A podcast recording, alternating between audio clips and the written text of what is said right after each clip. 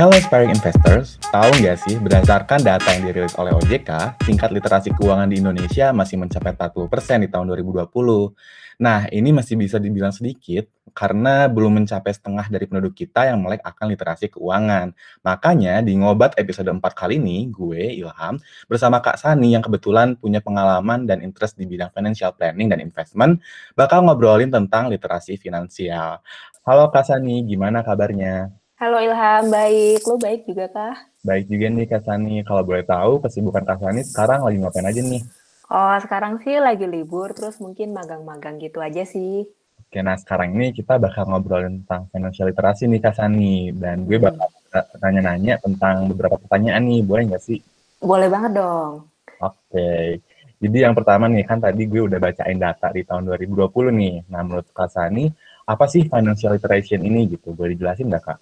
Mm, Oke oke. Mungkin sebelum gue jawab, gue tanya ya, eh, lu kuliah di Fakultas Ekonomi kan ya? Iya Kak. Nah, berarti secara nggak langsung lu sebenarnya termasuk eh, orang-orang yang eh, literated gitu dengan financial tentang eh, materi financial. Jadi basically financial literation itu adalah ilmu tentang keuangan, ilmu tentang uang gitu. Bagaimana seseorang atau sebuah perusahaan itu bisa manfaatkan uang untuk mencapai tujuannya. Nah, uh, financial literation itu sebenarnya bisa dibagi dua sih, bisa jadi corporate finance uh, tentang keuangan perusahaan sama personal finance, keuangan personal. Nah, tapi belum tentu nih orang yang jago corporate finance. Mungkin sehari-hari dia direktur keuangan handle bermiliar-miliar uang ya. Tapi uh, mungkin dia oke okay nih waktu handle bermiliar-miliar uang. Tapi begitu mereka disuruh handle uangnya sendiri itu belum tentu bisa. Bisa aja utangnya banyak kayak gitu. Nah makanya uh, personal finance itu mungkin di sini kita uh, fokus ke personal finance kali ya. Hmm. Nah itu personal finance itu uh, skill yang uh, perlu banget dipelajari oleh semua orang kayak gitu. Oke, jadi uh, finance ini kan uh, tadi Kak Sani udah bilang penting gitu, terutama saat ini kita kan uh, sebagai mahasiswa nih Kak, berarti uh, preferensinya lebih ke personal finance mungkin ya Kak ya? Iya, betul.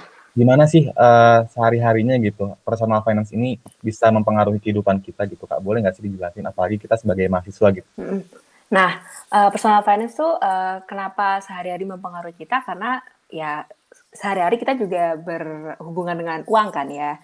Hmm. Nah, apalagi uh, mahasiswa walaupun uangnya bisa dibilang uangnya terbatas, masih dari uang saku orang tua, tapi tetap aja bukan berarti kita bisa uh, ya udahlah uang masih dikit aja, santai aja nanti ngurus uangnya kalau udah kerja aja nggak bisa kayak gitu karena uh, menurut uh, gue uh, habit dengan uang yang baik itu harus ditanamkan sejak muda, sejak mahasiswa seperti sekarang ini, atau bahkan mungkin waktu dulu SMP, SMA, seperti itu.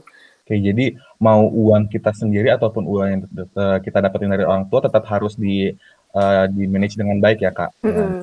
Betul. Nah, terus gimana sih kak biar kita jadi lebih melek finansial gitu kan tadi menurut Kak Sani ini penting nih buat literasi keuangan. Nah, gimana sih biar kita jadi lebih melek gitu apa aja sih yang jadi faktor-faktor yang penting buat kita pertimbangin gitu kak.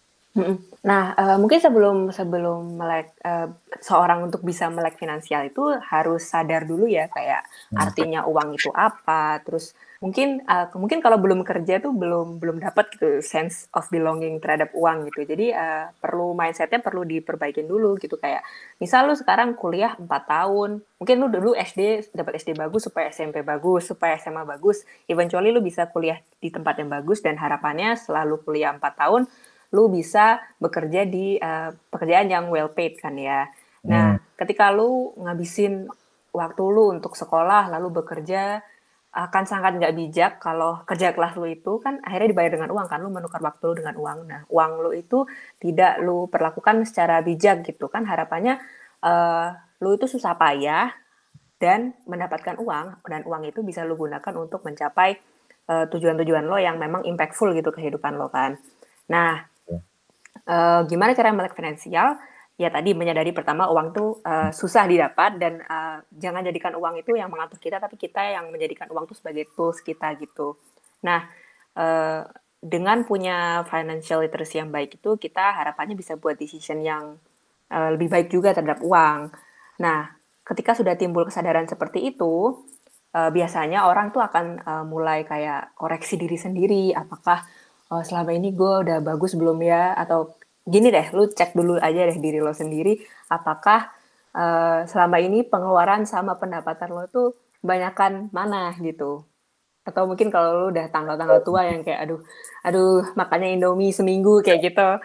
Nah, itu kayak tanda-tanda lo berarti ada masalah gitu dengan hubungan lo dengan uang kayak gitu. Mungkin uh, mungkin uh, ya mahasiswa berapa sih uang sakunya rata-rata segitulah ya. Tapi kenapa ada mahasiswa yang uh, ya mungkin ada mahasiswa yang berlebihan ya uang uang sakunya. Tapi kalau mahasiswa in general itu uh, kenapa ada yang kayak tanggal tua harus makan mie? Ada juga yang tanggal tua juga chill aja santai aja ya. Karena uh, beberapa orang emang uh, bijak dengan uangnya sendiri gitu. Jadi pertama lo harus menyadari bahwa uh, lo harus punya mindset yang benar dulu dengan uang itu. Jadi lo punya habit yang sehat dengan uang. Nah jadi lifestyle juga ngaruh nggak sih kak? Ngaruh. ya ngaruh banget. Dan lifestyle tuh menurut gue pilihan lo gitu loh. Kalau lo emang mau uh, lifestyle yang mahal borju kayak lu nggak mau makan di warteg gitu misal ya. Gitu hmm. ya nggak apa-apa tapi ya yang lain harus menyesuaikan gitu ya. Misal menurut gue sih lu nggak bisa uh, borju di semua aspek pengeluaran lo gitu. Misal lo pengen oh gue pengen invest makan yang sehat-sehat ya udah mungkin lo uh, berkorban di yang lain ya mungkin kayak lo lebih jarang beli baju atau lo lebih jarang ganti handphone misal gitu. Jadi kayak nggak bisa lo paksain semuanya harus uh, mahal dan berkualitas dan lo bisa spend segede itu uang di semua aspek pengeluaran lo kayak gitu. Jadi di mana pun kita kan kadang ada orang yang bilang kayak ah uang satu juta tuh nggak cukup di Jakarta atau kayak hmm. macam-macam kayak gitu itu balik lagi ke cara kita ngaturnya gitu ya kayak. Ya? Iya dan ya menurut gue berapapun uang yang lo dapet tuh ya lo syukuri lah dan lo hmm. syukuri harus bersyukur basicnya bersyukur dulu dan gimana caranya uang itu bisa uh, lo gunakan setepat mungkin. Kalau memang ternyata memang masih kurang ya, kan lo masih muda ya, mungkin hmm. uh, bisa cari source of income yang lain. Mungkin lo ngajar karena teman-teman gue banyak tuh yang kayak cari tambahan dengan ngajar les kayak gitu-gitu kan itu nggak nggak butuh waktu banyak kan kayak gitu. Jadi bisa juga kalau kita mungkin uh, nggak mau ngurangin lifestyle kita yang uh, spend banyak uang, kita juga harus kayak ngeimbanginnya dengan cari income lagi yang Iya betul. Iya nambah income ya. Terus gimana sih Kak strategi gitu biar kita bisa ningkatin skill financial literation gitu. Jadi biar lebih teratur gitu kan tadi kita udah bahas beberapa nih tentang kayak hmm. uh, mengatur gimana pengeluaran atau pemasukan. Nah, hmm. ada nggak uh, uh, cara-cara khusus gitu untuk ningkatin? Hmm, hmm, hmm. Uh, Oke, okay. jadi uh, mungkin ini uh, uh, meningkatkan skill financial uh, personal finance gitu kali ya. Hmm. Nah ini uh, gue uh, gua mengutip dari buku yang pernah gue baca aja dari uh, Prita Gozi kalau teman-teman mau belajar personal finance paling lengkap gue sih merekomendasikan Bu Prita Gozi yaitu uh, karena materinya dia sangat lengkap gitu. Nah uh, si Bu Prita ini bilang teorinya kalau uh, seseorang itu memang mau mulai untuk uh, memperbaiki keuangannya itu yang pertama mereka tuh harus melakukan financial check up yang pertama. Nah, mungkin hmm. kalau di kampus lo di Mene kan mungkin diajarin rasio-rasio kayak gitu-gitu kan ya. Nah, kita kan ribet gitu kan ya kalau lu pikirin utang gue per harta gue kayak gitu kan lama. Ya lu uh, lihat aja uh, Shopee lu pay letternya ada nggak gitu? Apakah uh, apakah numpuk? Uh, kayak gitu. Shopee lu gimana pay letternya? Apakah lu order GoFood masih pakai uh, perlu masih perlu pakai pay letter? Nah, kayak gitu-gitu. Apakah lu punya utang? Nah, karena utang itu uh, merupakan biasanya itu penghambatnya gitu loh. Utang tuh ada utang yang bagus, ada utang yang jelek. Nah, kalau utang yang konsumtif kayak utang-utang peleter beli di Shopee, utang beli GoFood aja harus pakai peleter itu uh, itu ada tanda tanya lah pasti ada tanya kenapa lu memenuhi kebutuhan primer harus sampai utang peleter gitu ke mana uang lo yang lain kayak gitu. Nah, uh, itu pertama itu lo bisa cek apakah lo punya utang, apakah utang lo terbayarkan dengan uh, tepat waktu, apakah utang lo produktif atau konsumtif, kayak gitu. Tidak selamanya buruk, ada juga yang kayak utang produktif tadi ya? Iya, ada utang produktif kayak misal misal lo bisnis kecil-kecilan kayak gitu sama temen lo tapi hmm. mungkin lo nggak ngutang ke bank ya mungkin ngutang ke nyokap lo gitu nah nah itu juga itu juga bisa tuh dibilang utang produktif karena utangnya itu akan generate uh, revenue dari utang tersebut kayak gitu nah akhirnya nanti revenue tersebut bisa dipakai untuk uh, bayar utangnya kan nah hmm. kalau utang konsumtif misal lo ya kayak gitu lo beli check out Shopee aja harus pakai pay letter kayak gitu. Gue pernah tuh sering banget lihat kayak misal ada apa orang tuh nggak bisa pakai Shopee aja apakah apakah soalnya sih di Shopee bisa pay letter kayak gitu. Terus kayak ya kalau misal lu menurut gue kalau misal lu belum ada duitnya ditahan dulu gitu. Mending yang lain dulu aja. Uh, mending dulu kan yang primer gitu.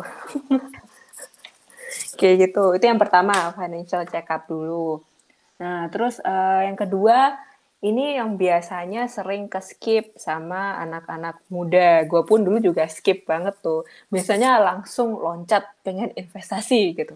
Wah, saham, apalah-apalah gitu kan. Ya. Ambis ya. Iya, tapi lupa kalau ada uh, dana darurat. Nah, emang ini konsepnya boring banget kayak misalnya anak muda itu kayak ngapain gitu. Dana darurat tuh literally uh, uang nganggur gitu yang uang yang lo anggurin lo lo simpen di ping, lo pinggirin jaga-jaga kalau ada sesuatu yang darurat kan. Nah biasanya gue sendiri pun kayak kadang tuh nggak tahan gitu kayak lihat uang nganggur kenapa nggak gue pakai apa kayak apa kayak gitu kan. Nah tapi dana darurat ini penting karena uh, misal lo beli segala macam ya misal lo invest saham segala macam tapi lo nggak ada dana darurat ketika misal lo butuh sesuatu yang urgent itu bisa aja lo kayak ya terpaksa jual sahamnya lah atau hmm. apanya lah gitu. Jadi lo nggak ada apa cushion kayak lo nggak ada pelampungnya gitu loh untuk uh, menahan lo dari kejatuhan darurat itu. Mungkin misal kalau mahasiswa keadaan darurat tuh misal misal gue deh kayak gue beberapa bulan lalu tuh laptopnya rusak. Tiba-tiba aja mati gitu di tengah-tengah kelas online lagi rame-ramenya kan. Nah ketika itu kayak gue kalau aduh kalau servis lama banget dan mahal juga gitu kan. Untungnya beberapa bulan lalu gue sempet kayak nabung dana darurat, hmm, dana darurat. Akhirnya dana daruratnya bisa gue pakai buat beli laptop lagi, kayak gitu. Nggak perlu membebani orang tua juga kan, karena kita juga udah menyisihkan uang gitu. Nah, dana darurat ini kebutuhannya biasanya sih kalau lu masih single, masih mahasiswa kayak gini tiga kali pengeluaran bulanan. Jadi lu jumlahin tuh pengeluaran bulanan lu makan lu berapa, jajan lu berapa, kayak seneng-seneng lo tuh berapa di itu terus dikali tiga gitu. Kalau gue sih dikali enam tapi terserah hmm. buat kali tiga kali enam kayak gitu. Nah itu darurat harus dimiliki uh, apa sebagai kayak fondasinya gitu. Nah setelah lo punya nah oh ya ketika lo kumpulin dana darurat itu kan berarti lo sisihin uh, uang lo kan. Nah penyisihan hmm. ini itu namanya budgeting. Oh iya benar. Alokasi alokasi alokasi hmm. uang bulanan. Nah alokasi uang bulanan ini teorinya ada banyak sih ada banyak. Uh, ada yang 50 20 30 ada yang 70 20 10. Sebenarnya terserah uh, sesuai nyamannya aja. Uh, 50 20 30 tuh 50% kebutuhan, 20% tabungan sama 30% keinginan, senang-senang. Nah, uh, itu sebenarnya menyesuaikan aja kayak gimana. Biasanya sih kalau masih pemula banget, kalau dulu gue awal banget ngatur-ngatur uang, itu gue kayak nggak ambil pusing gitu lah. Kayak gue 70% waktu itu kebutuhan, terus 30% gue tabung. Ini ini udah gue pakai dari zaman SMP mungkin SMP gue udah 70% 30% kayak gitu. Jadi kayak ah uang saku gue sepuluh ribu sepuluh ribu sehari gitu ya. Misalnya tiga ribu gue tabung tujuh ribu gue pakai jajan. Kayak gitu tuh sesimpel kayak gitu aja dulu. Nah nanti ketika udah biasa lo udah terbentuk habit yang bagus dengan uang. Jadi ketika lo terima uang tuh lo sisihin dan sisanya baru lo pakai habit lu berarti udah bagus kan memang bisa lu lebih kompleks kayak 50 kebutuhan, kurang kebutuhannya, terus nanti keinginannya 30%, 20% tabungan, kayak gitu tuh nanti bisa lu sesuaikan gitu dengan uh, kebutuhan lo kayak gitu. Biasanya kalau masih mahasiswa tuh karena uang sakunya nggak seberapa banyak ya paling berapa sih sejuta, lima ratus, dua juta, tiga juta segitu kan. Pembagiannya nggak bisa rumit-rumit gitu, uh, paling ya 50% atau 70% kebutuhan, sisanya bisa ditabung atau diinvestin kayak gitu. Terus selanjutnya mungkin kalau kita udah budgeting atau alokasi uang bulanan gitu kan Kak. Nah, mm. uh, sebaiknya tuh uh, kita nih amannya gitu ya, investasi tuh ke instrumen apa sih Kak gitu dan kenapa gitu? Mm-hmm. Nah, uh, sebelum bahas investasinya perlu di mana, eh bisa di mana, itu perlu tentukan dulu kayak tujuan lo Hmm. Melakukan budgeting, melakukan financial planning tujuannya apa gitu. Karena uh, kalau gue ngelihatnya investasi itu sebagai kendaraan kita untuk sampai di tujuan itu. Hmm. Kayak gitu. Jadi ketika lo misalnya nggak ada tujuan, lo kayak ngawang-ngawang kayak ikut-ikut ah beli saham ini yang bilang ini saham ini bagus lo beli atau reksadana ini bagus lo beli tapi lo nggak ngerti tujuan lo apa kayak gitu itu akan ribet jadi lo harus tahu tujuan lo apa dan itu nanti akan menentukan investasi lo mau pakai yang mana gitu. Misal, misal lo tujuannya gue cuman pengen belajar investasi dulu lah, gue pengen nyoba hmm. dulu kayak gitu. Mungkin lo belum berani di saham, bisa lo coba di reksadana dulu lah. Reksadana tuh murah btw kayak cuman 10.000 lu udah dapet. Oh, 10.000 bahkan ya? Heeh, 10.000 bahkan lu kalau gue sih pakai di Bibit ya, di Bareksa juga ada itu. Itu kayak 10.000 lu udah dapat. Bener-bener yang kayak segampang itu reksadana juga lu nggak pakai ngatur kan. Nah, Hmm. terus mungkin mungkin kalau yang udah eh, lumayan lumayan advance pengen challenge diri sendiri gitu ya, mungkin kayak dia ya nggak apa-apa lah rugi dikit gitu, tapi gue pengen coba dikit. gitu. Mungkin bisa saham gitu. Atau gue nggak gue sih nggak pakai kripto ya, cuman ada yang kripto gitu. Gue sih nggak, gue nggak. Terus macam-macam lah atau lu buka bisnis itu juga termasuk investasi sih menurut gue kayak gitu. Jadi eh, itu tentukan sendiri dari eh, profil risiko lo. Lu mau resiko rendah, resiko rendah ya ada reksadana, ada ini apa sukuk atau obligasi pemerintah. Itu hampir nol sih resikonya. Hampir nggak hampir nggak ada resikonya, tapi ya returnnya segitu-segitu aja sekitar berapa tuh return obligasi terbaru sekitar nggak sampai di bawah 7% ya kayaknya di bawah 7% itu return. Tapi lo resikonya hampir nol dan menurut gue worth it sih kayak lo nggak ada resiko tapi lo dapet sekitar di bawah 7% lah mungkin 3, 4, 5, 6 persen segituan kalau mungkin lo mau uh, challenge diri lo oh nggak apa-apa deh uang gue rugi dikit mungkin bisa di saham returnnya bisa lo maksimalin sesuai dengan skill lo tapi harus siap rugi juga karena kalau di saham tuh ruginya itu ada aja gitu kayak Nah, kalau Kak Sani ini berapa sih Kak yang dipakai untuk investasi? Biasanya berapa persen dari uh, income Kakak gitu? Hmm.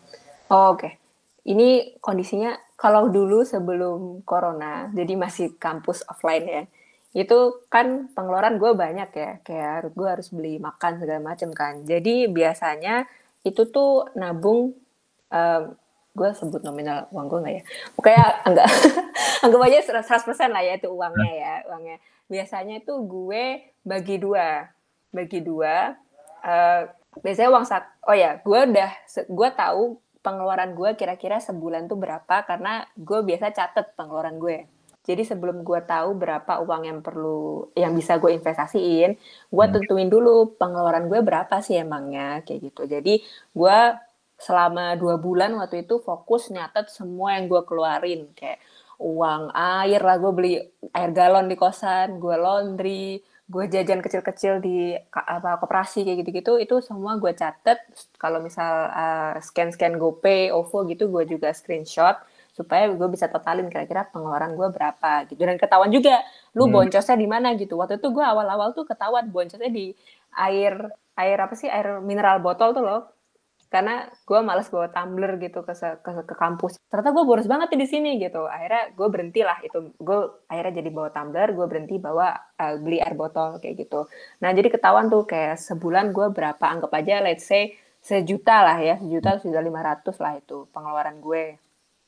Nah berarti kan uh, misal uang saku gue 3 juta ya berarti kan uh, gue masih ada sisa satu juta lima ratus lagi kan. Kalau gue itu gue bagi dua jadi gue bagi dua di awal, misal gue di awal ditransfer 3 juta gitu. Nah itu uh, itu bakal gue bagi dua, setengah, satu setengah sama satu setengah.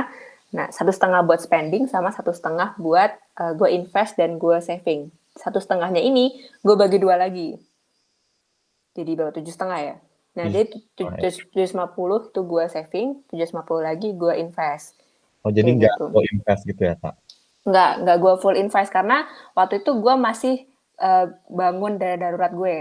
Hmm, iya. waktu itu. Nah, terus kebetulan corona kan, corona Hmm. terus gue magang-magang segala macam, gue dapat gaji. Nah, kebetulan karena WFH di rumah aja ya, jadi kayak hampir nggak ada pengeluaran nggak sih? Semuanya, iya Kira kan? ongkos Nah, perlu gitu ya Kak? Iya, karena gue nggak pernah nongkrong juga sih gitu, karena gue takut corona, jadi hampir nggak ada pengeluaran gitu. Untungnya nyokap gue masih mau bayarin gue. jadi, jadi apa namanya full semua gaji magang gue itu gue pakai buat uh, full buat ini penuhin dana darurat gue. Jadi dana daruratnya gue fullin uh, enam kali pengeluaran gue. Setelah itu full di dana darurat, baru semuanya gue fullin di Oh, apa iya. investasi kayak gitu. Nah sekarang dana darurat gue udah udah penuh sekarang jadi gue fokusin investasi gitu jadi kayak hampir 100% karena WFH kalau nggak WFH nggak mungkin sih gue 100% di invest kayak gitu Jadi sebenarnya kita nyatet kayak pengeluaran kita juga biar ini nggak sih Kak? Jadi eh, nggak full serta merta kita langsung investasiin semua gitu. Jadi kita ibaratnya kita tetap saving dan investing tapi nggak menderita menderita amat gitu. Iya iya lu harus lu harus make sure lu bisa enjoy prosesnya gitu loh lu kasih lah kelonggaran dikit buat lo senang-senang biaya nongkrong ya. Mungkin lo nggak bisa tiap hari nongkrong mungkin seminggu sekali kayak gitu. Adalah gitu ya. uang uang senang-senang lah. Kan orang-orang senangnya beda-beda nggak sih? Ada yang suka nongkrong ada yang suka muda gitu ya kayak. Ya? iya kayak lu misal suka beli apa gitu kan suka beli gadget tuh suka beli mainan apa gitu. Gue nggak ngerti. Barang-barang yang kayak dibeli karena lucu doang gitu iya kayak gitu tuh. Kayak gitu kan bikin seneng kan. Yang kayak gitu-gitu tuh perlu juga gitu supaya enjoy. Nah paling aku mau ini kak nanya uh, Q&A dikit tentang save the money after spending atau spend the, the money after saving gitu kak mm, oke okay. oke okay. ini uh, sebenarnya tergantung ya uh, kenapa tergantung gue jelasin jadi uh, menurut gue uh, gue uh, selalu menyarankan orang-orang terdekat gue kalau misalnya ada yang tanya ya itu hmm. selalu, uh, gue selalu bilang untuk uh, tabung dulu save dulu sisihin buat tabungan baru sisanya lu spending terserah mau lu pakai apa kayak gitu karena uh, gue ngelihatnya aturan save dulu baru spending ini tuh kayak sebagai apa ya kayak kontrol lu gitu loh. Untuk uh, itu malah justru membantu lo gitu loh. Apalagi rakyat rakyat-rakyat seperti kita yang nggak bisa lihat uang nganggur kayak ada uang nganggur hmm, pakai apa ya beli apa ya GoFood apa ya kayak gitu. Kayak pasti aja ada yang pengen dibeli gitu. Menurut gue uh, perlu ada kayak yang alat bantu ini dengan uh, lu save dulu baru spending gitu. Karena uh, berdasarkan yang gue coba-coba juga ya kalau misal gue nggak sisihin di awal buat ditabung langsung gue spending tuh sisanya baru gue save. Nggak ada yang gue save. Nggak ada yang gue tabung. Abis. Ah, pasti aja ada yang gue beli entah apalah fotokopi lah apalah apalah. Sedangkan kalau misal lu save dulu misal uang lo sejuta lu lu tabung seratus ribu pasti lu mau nggak mau gaya hidup lu pengeluaran lu tuh akan nyesuaiin sisa duit lu ada berapa kayak hmm. gitu kan. Kayak the power of kepepet gitu loh. Takutnya dikontrol oleh money ini sendiri gitu ya kak ya? Apanya? Iya kalau misal lu apa namanya uangnya full lu pakai dulu di awal lu nggak apa ya kayak lu ah, masih banyak uangnya masih banyak uangnya kayak lu santai-santai aja gitu lo tau-tau di, di terakhir tuh udah nggak ada sisanya kayak gitu. Gue sih setujunya uh, save dulu baru spend dan pikiran juga sih kak dengan saving dulu juga kita jadi kayak lebih mengapresiasi diri sendiri gitu nggak sih kak? Betul. ya, uh -uh. Uh, menghargai diri gitu udah nabung udah apa. Jadi kayak kita tuh udah kayak istilahnya bersusah-susah dulu lah baru kita nikmatin hasilnya. Mm -mm, betul betul betul. Setuju setuju. Nah, paling um, kalau aku recap nih dari awal perbincangan kita, jadi financial literation ini kan uh, ada yang namanya corporate dan juga ada yang namanya personal. Dan sebagai mahasiswa tentunya kita uh, fokusnya ke personal uh, financial literation gitu dan ini tuh penting karena uh, mau sumber income dari orang tua ataupun kita sendiri, tetap kita harus gunain dengan bijak gitu ya kak ya. Mm-hmm. Juga uh, supaya kita bisa lebih melek finansial itu kita harus punya sense of belonging gitu terhadap uang kita supaya kita nggak uh, semuanya kita pakai untuk spending tapi juga kita tetap ada hal-hal lain yang kayak spend, uh, saving ataupun investing gitu dan juga kita bisa uh, ningkatin skill uh, financial literation dengan kita financial check up, terus juga kita bangun dana, dana darurat, kita melakukan budgeting juga nih berapa banyak kita pakai untuk keperluan atau keinginan dan juga untuk diinvestasikan dan juga ditabung gitu. Dan tadi dari Kak Tania sendiri uh, bilang nih kalau misalnya biasanya dia uh, bagi dua ya Kak ya. Uh, mm -hmm. perlu untuk saving investing dan juga mana yang untuk spending gitu. Mm-hmm.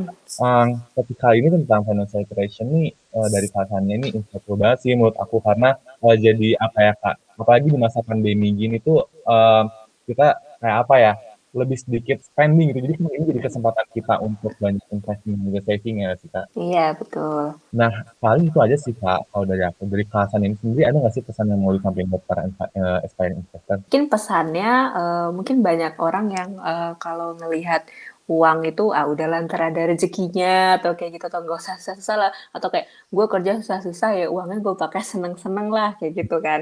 Nah uh, gue sih pengennya kayak dari sedini mungkin dari mahasiswa gini uh, bangun habit uang yang baik gitu. Kayak mungkin lo kerja keras uangnya lo pakai uh, senang-senang tapi senangnya jangka pendek gitu kan. Pengennya senangnya jangka panjang gitu. Jadi uh, lebih bijak sama uang gitu. Karena uh, ya rezeki ada yang kasih tapi kan kita harus usaha gitu untuk mengatur rezekinya kayak gitu. Dan mungkin gak apa-apa nih kita senang-senang tapi tetap diatur porsinya iya betul. Lo harus bijak dengan senang-senang lo gitu. Jangan sampai senang-senang kita jadi membuat kita dikontrol sama uang sendiri. Yes betul betul Oke, paling itu aja Kak Sani. Thank you buat kesediaannya pada podcast kali ini. Semoga aspiring investor bisa makin ngerti nih soal financial literation gitu. Nah, buat para aspiring investor, boleh banget ceritain kesan dan pesan podcast kali ini lewat DM kami di KSPM uh, eh, FEBUI. Dan gak lupa gue mengucapin makasih banyak buat Kak Sania uh, atas kesediaannya untuk ngisi podcast kali ini. Semoga kita bisa collab di lain waktu ya Kak. Iya, terima kasih juga Ilham dan KSPM FEBUI. Oke, jadi gue Ilham, izin undur diri. Sampai jumpa di episode selanjutnya. Dadah!